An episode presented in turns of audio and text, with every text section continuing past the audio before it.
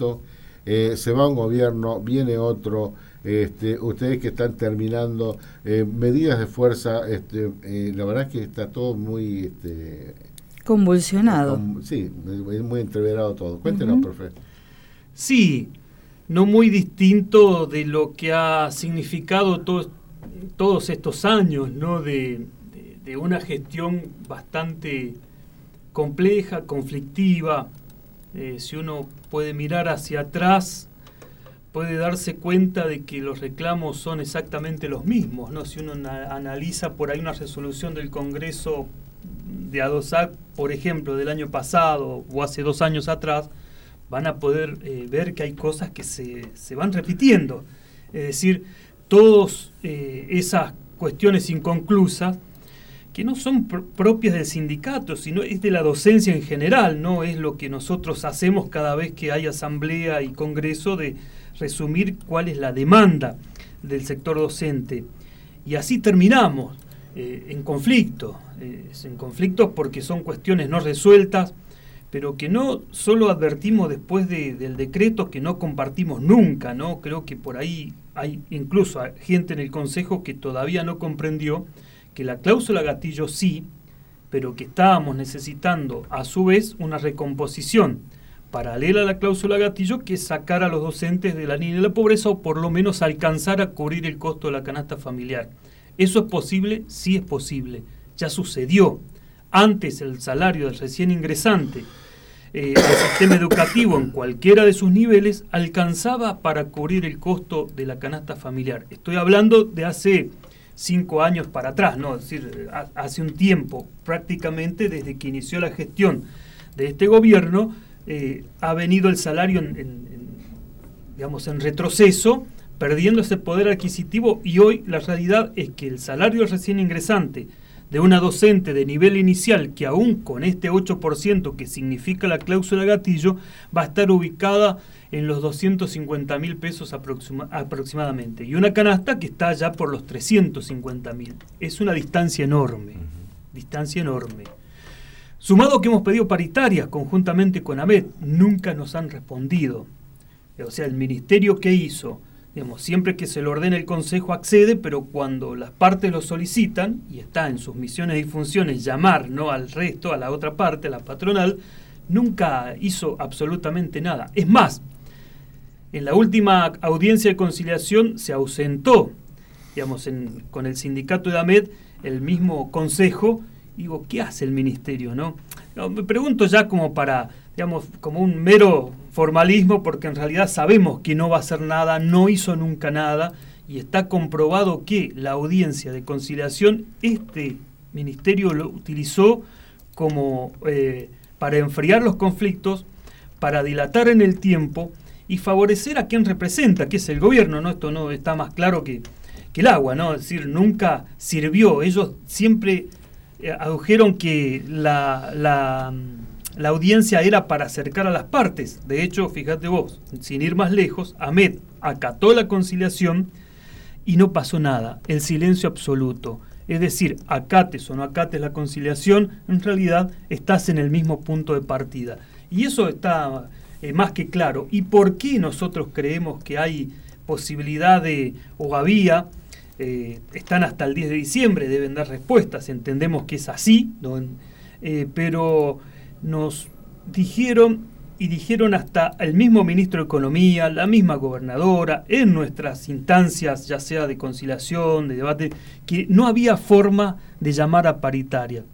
Y claro está que tanto la central, tanto la policía, tanto los acuerdos allá por la cuenca con los mineros del carbón, está comprobado que se podía.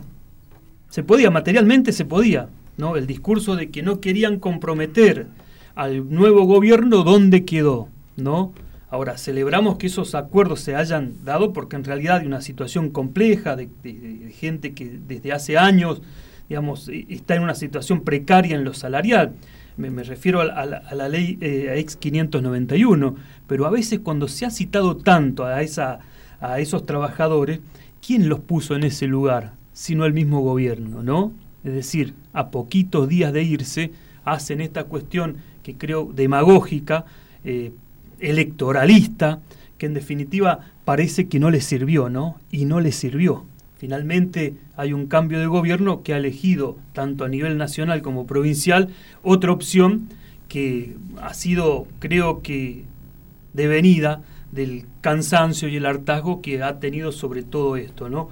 En nuestro sector terminamos así como comenzamos, ¿no? En un conflicto permanente. Y la verdad que eso, si uno se pone a analizar, no es ni más ni menos que el retroceso del sistema educativo todo, ¿no? Porque hay muchísimo, es decir, todo esto que entregamos en mano al, al gobernador, que era eh, un documento que sintetiza todo lo que ha venido solicitando el ADOSAC, digamos, no es ni más ni menos de lo que no se ha resuelto. Así que lamentablemente hay mucho por reclamar y terminamos así el año en, en, en, pleno ple de lucha. Perdón.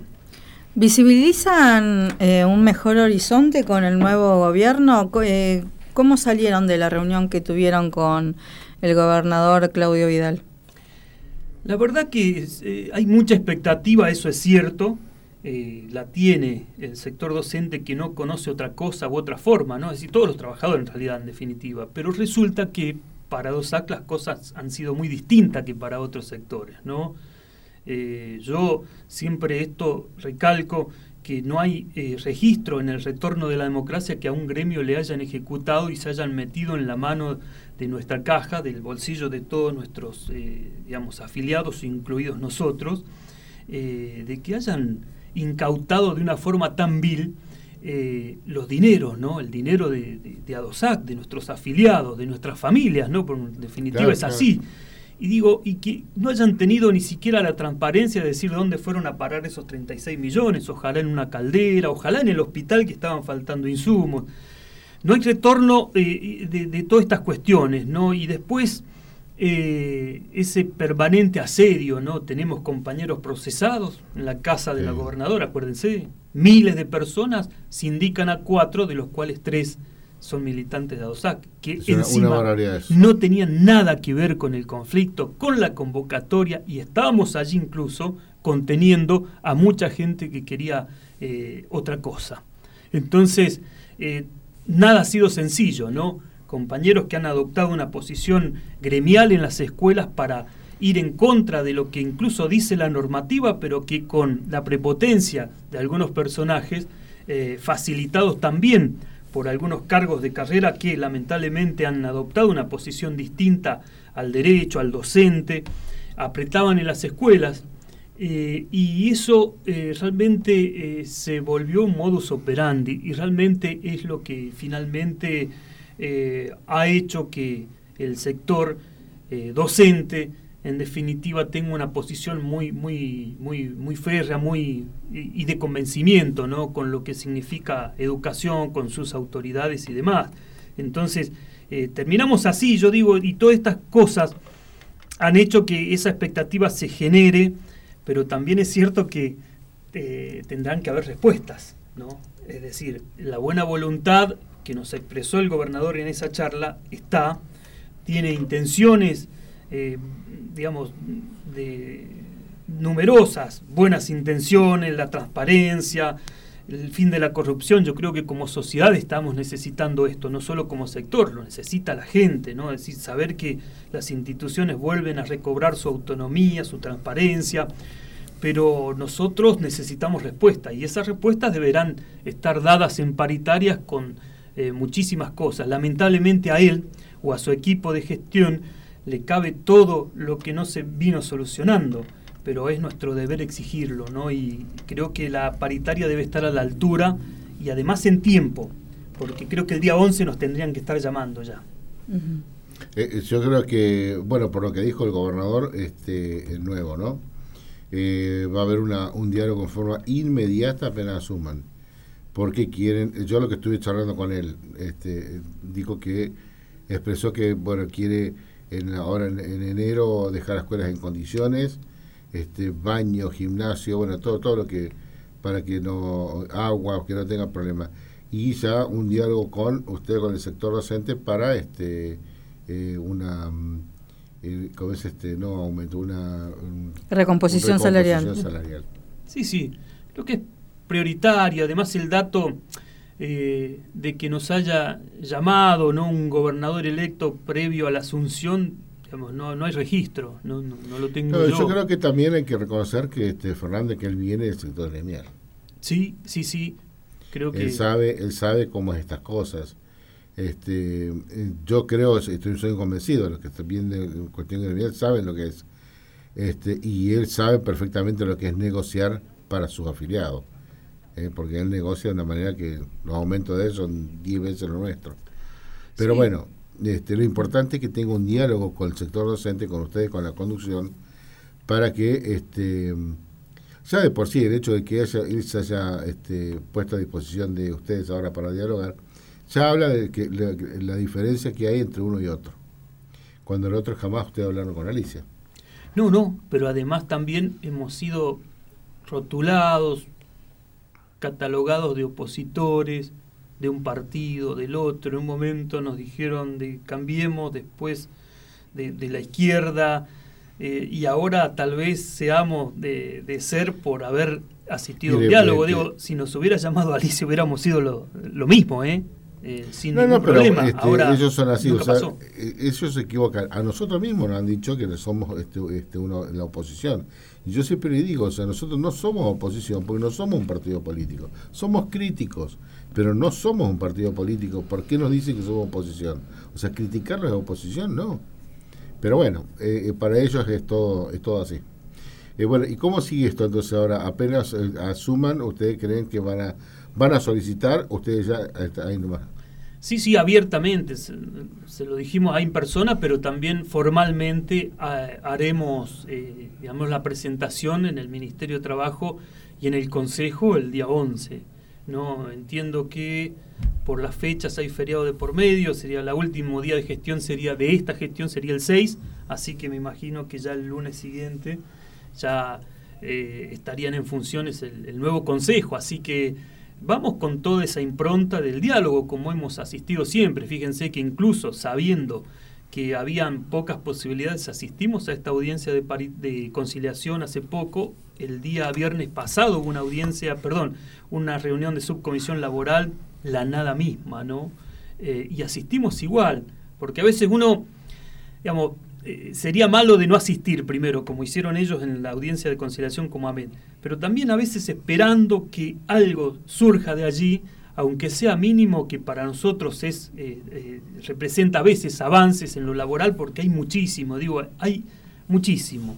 Gente no haga por un montón de fíjese que el, resto de los gremios, independientemente respetando a todos los gremios, por este, esto está acá, pero los otros gremios hicieron lo que no hicieron en cuatro años, paros, movilizaciones. Nunca dijo nada el Ministerio de Trabajo, no llamó a conciliación obligatoria, nada. Paro por 120, por 96. Pero pasa que toda esa acción fue la propia Alicia Kirchner que les pidió que hagan. Mira la diferencia. Y ellos hicieron un paro y ahí nomás este, conciliación obligatoria. Son tan de cuarta, tan de cuarta, porque hasta se cree que somos estúpidos, pero bueno. incluso un dato muy, muy hasta gracioso, ¿no? Después de todo lo se convierte, ¿no? Porque una vez estábamos en un congreso, sesionando en un congreso de manera virtual en el edificio de nuestro, bueno, de nuestra sede provincial y ni bien sin haber sacado una comunicación del congreso estábamos en pleno debate ya eh, nos llegó una notificación del Ministerio de Trabajo que sabía que estaban ahí, tal vez no estaban escuchando, y nos llegó una notificación para de, conciliación. Digamos, realmente eh, a, ese nivel, digamos, es la desprolijidad y nosotros allí en esa audiencia también fustigamos el carácter de este ministerio. La conciliación es una herramienta totalmente contraria a los derechos de los trabajadores. Y nosotros dijimos ahí, miren, no queremos conciliación para los demás gremios, pero también queremos digamos, el trato igualitario, eh, porque han habido muchos conflictos, pero la conciliación es uno para unos pocos, no ah, para dos gremios. Claro, ante esta situación de, de, no haber obtenido nada ni en la conciliación ni en eh, ni en la otra reunión que tuvieron laboral, eh, vienen medidas de fuerza. Sí, sí, sí, para miércoles y jueves, miércoles y jueves de esta semana y seguramente una conferencia el día de, el día de mañana, ¿sí? a las 11 en, en por ahora es esto, en Nadosac provincial.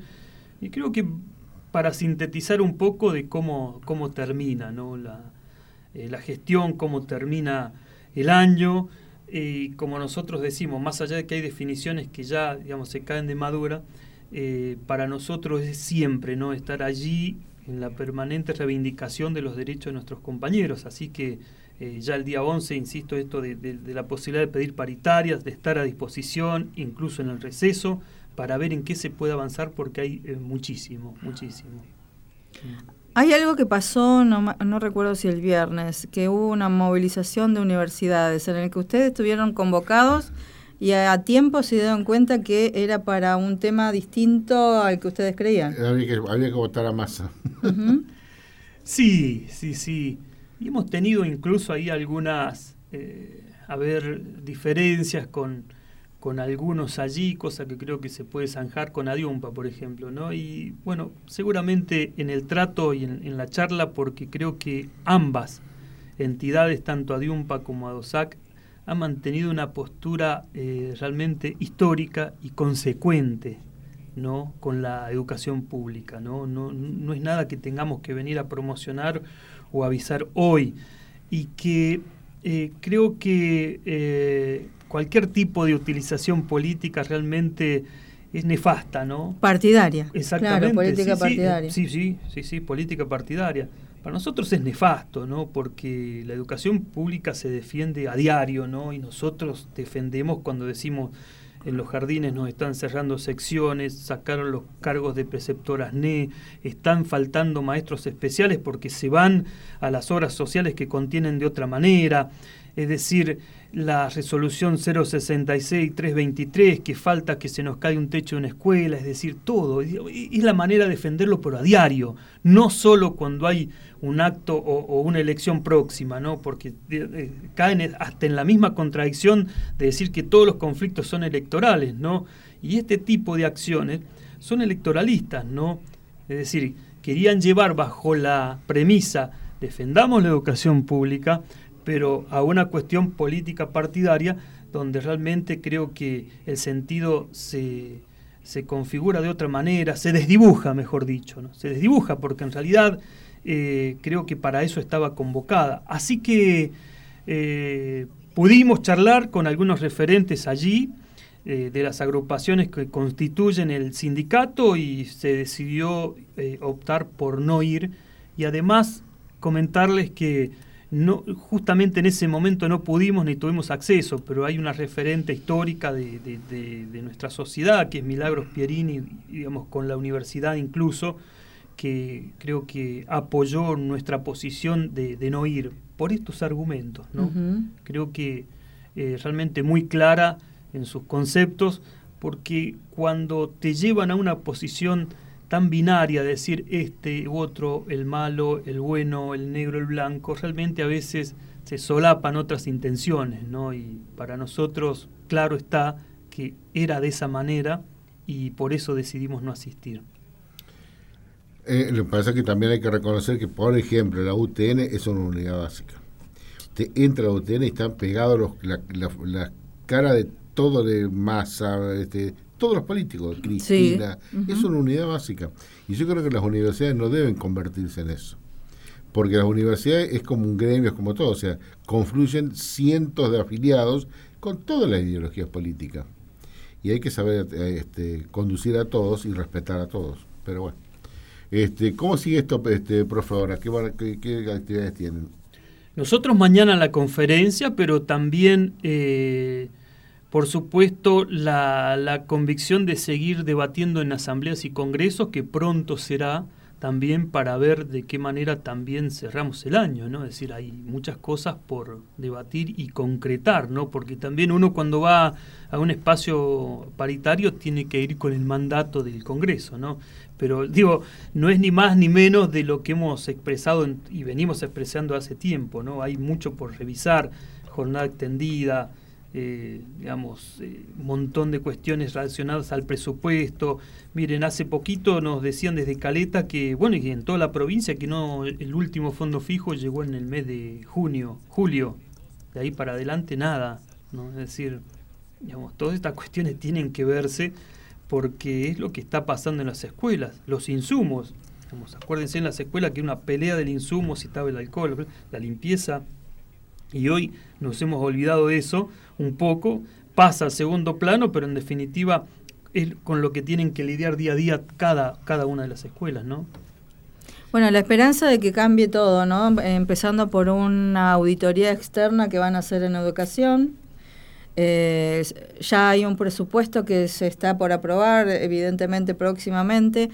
Esperemos que lo que eh, le toque a educación sea precisamente destinado a las escuelas, cosa que ahora eso nunca pasó prácticamente, lo vimos en pandemia.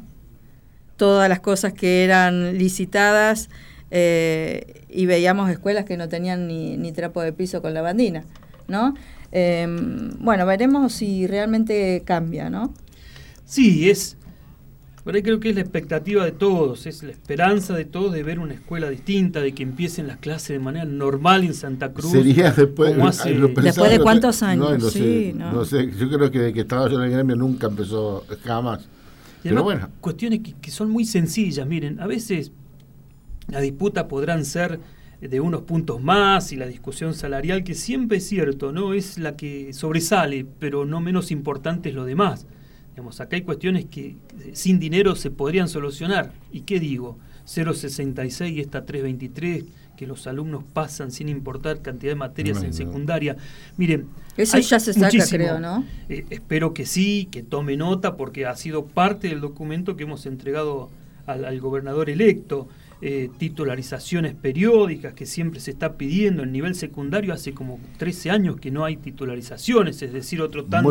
este, va, a haber, va a haber titularizaciones masivas todos los años y va a haber, este, en la parte pedagógica van a, van a unificar o van a tratar de unificar los mismos contenidos, además, o sea, mira, se va como las escuelas del viento. que hay un plan también que debe discutirse en términos pedagógicos, ¿no? Fíjense acá hubo la jornada extendida que no hizo otra cosa que romper la dinámica familiar del docente, llevarlo a 10 horas expuestas de trabajo seguidas en la escuela para continuar en la casa y eso para nosotros es nefasto. Digo, ojalá esa decisión se pueda revertir con, con otro tipo de, eh, de dispositivos, ¿no? que no hagan que el docente esté trabajando más dice, no, hay más salario, pero no, no, en definitiva no es más salario, te están pagando por el salario que vos digamos, estás trabajando, digamos.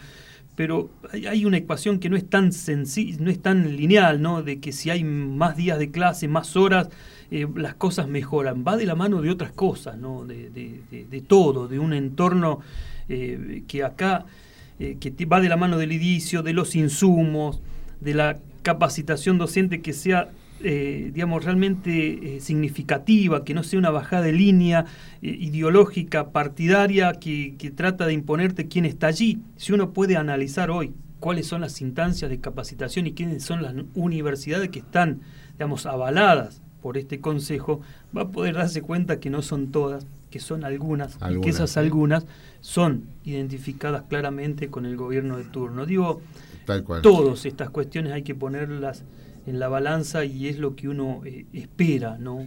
y ojalá se empiece a revertir todo esto que estamos hablando, porque también eh, implicaría que hayan más jóvenes que quieran empezar a, involucrarse en la... Mm, a ver, en, en buscar eh, su futuro en la docencia. Hoy se dejó de lado prácticamente. justo es una, una observación muy buena, ¿no? Porque uno eh, bueno, hemos sido docentes en la cera, Jessica, y que eh, allí la palabra del, del, alumno no es, eh, o su aspiración es ingresar al petróleo, ¿no? Y te lo dicen así en la cara y sin ningún prejuicio. Yo voy a ganar 10 veces más que usted porque... Me lo han dicho, señor. Así, es parte de la de la idiosincrasia de, de, los pueblos que no conocen otra cosa. Y es por eso que nosotros, digamos, más allá, nos había dicho el gobernador electo en ese momento de que va a buscar otras, eh, digamos, economías, ¿no? Y, que uno mentalmente ya está preparado. Es decir, eh, eh, nuestros chicos lo que ven de manera directa y segura es esto, ¿no? Lo mismo sucede en la cuenca. Y que no se tenga la expectativa de querer estudiar, de querer ver en la profesión docente esa salida laboral, esa salida de, crecimiento personal, ha sido una responsabilidad de, la clase política. ¿no? Lo que ustedes están diciendo es una gran verdad. Ustedes en las eras, por lo menos los chicos dicen, este quiero ser petrolero, que es una, un, un trabajo. Eh, yo lo charlaba con Graciela, mi esposa dice otro día, ¿vos te parece que los chicos me digan, yo quiero ser político, donde podemos robar y vivir mejor que usted, que todo? Dice, ¿te das cuenta, Hugo? Me dice, o sea, los chicos, mirá la, comparación tremenda. Yo estaba eh, eh, mal porque la comparación que hacen, una cosa es el trabajo, otra cosa dice, ah, quiero un trabajo así donde se puede robar. Una locura. Muy distorsionado todo. Pero vos fíjate, porque aparte los viven ellos y prenden la radio, prenden este, y lo único que ven es que robar, robar, robar. Y bueno, fíjate que, o sea, por lo menos la sede dice, bueno, quiero ser petrolero, un trabajo. Y acá este, los chicos le decían, no, quiero ser político porque, mire, eh, un sueldo, dice más que usted, y roba y se roba. No, Hoy no se egresan docentes, no, ingresan. ya ni siquiera hablemos de que no egresan, ¿no? que es un problema. Ya no ingresan a la carrera. Ya no ingresan a la carrera. Hay, yo había dicho también acá que hay un faltante de 50 docentes en el listado de primario en relación al, día, al año anterior y se va notando como que hay, digamos, realmente dificultades en ese sentido, ¿no? Pero tiene que ver también con este tipo de decisiones, y sobre todo cuando la sociedad misma, nuestros propios chicos, eh, eh, en, las charlas no familiares o en las mismas escuelas en nivel secundario, se eh, están viendo esa realidad, ¿no? De un docente que poco le alcanza para vivir, para cubrir su canasta, que permanentemente está en conflicto y ese es el mensaje, ¿no? Digamos, cuando también escuchamos una clase política que estuvo decidida a demonizar al sector docente, a degradar la profesión, cosa que hay que revertir. Creo que es un es una tarea que también corresponde a la clase política ahora, digamos, en, un recambio, digamos, absoluto, eh, y que es una responsabilidad también, ¿no? Ser, como decía recién, político requiere de otras de, otras herramientas, de, otras eh, virtudes también, ¿no? No, no buscar la política como una especie de salvación personal, ¿no? Es un, un acto de entrega también, ¿no? Habrá que ir a Maciá y a Simoca. Ahí, ingresan docentes. Viste que acá debe haber 90%, todo en Maciá y Simoca. No sé, este, bueno, así también cada uno viene. Este, profe, lo que eh, la verdad que estamos este, agradecidos que venga. Hay muchas este, saludos para usted del interior. Este, le dicen, ¿cuándo va a ir a las ceras? Que, habló de las ceras. Sí, hace, hace mucho que no voy, pero vamos a estar prontito. Sí, sí, sí, sí, sí. Un saludo a todos, a todos nuestros compañeros allí. Así es. Siempre con ganas de volver yo igual a, ¿Ah, a visitarlos. Sí, sí, es una... A visitarlos. Sí, sí, sí, a visitarlos. Sí. sí, sí, se están jubilando mucho nuestros compañeros, Jessica. así es. Así que, profesor Fernández, le agradezco mucho estos minutos y, este, bueno, lo mejor para usted. Si no lo vemos, que tenga un buen fin de año, una buena este, fiesta con la familia y con todos los colegas docentes. Sí, bueno, un saludo enorme y bueno, agradecido por el espacio de siempre que nos permiten con absoluta libertad decir y, y a la familia docente, la verdad.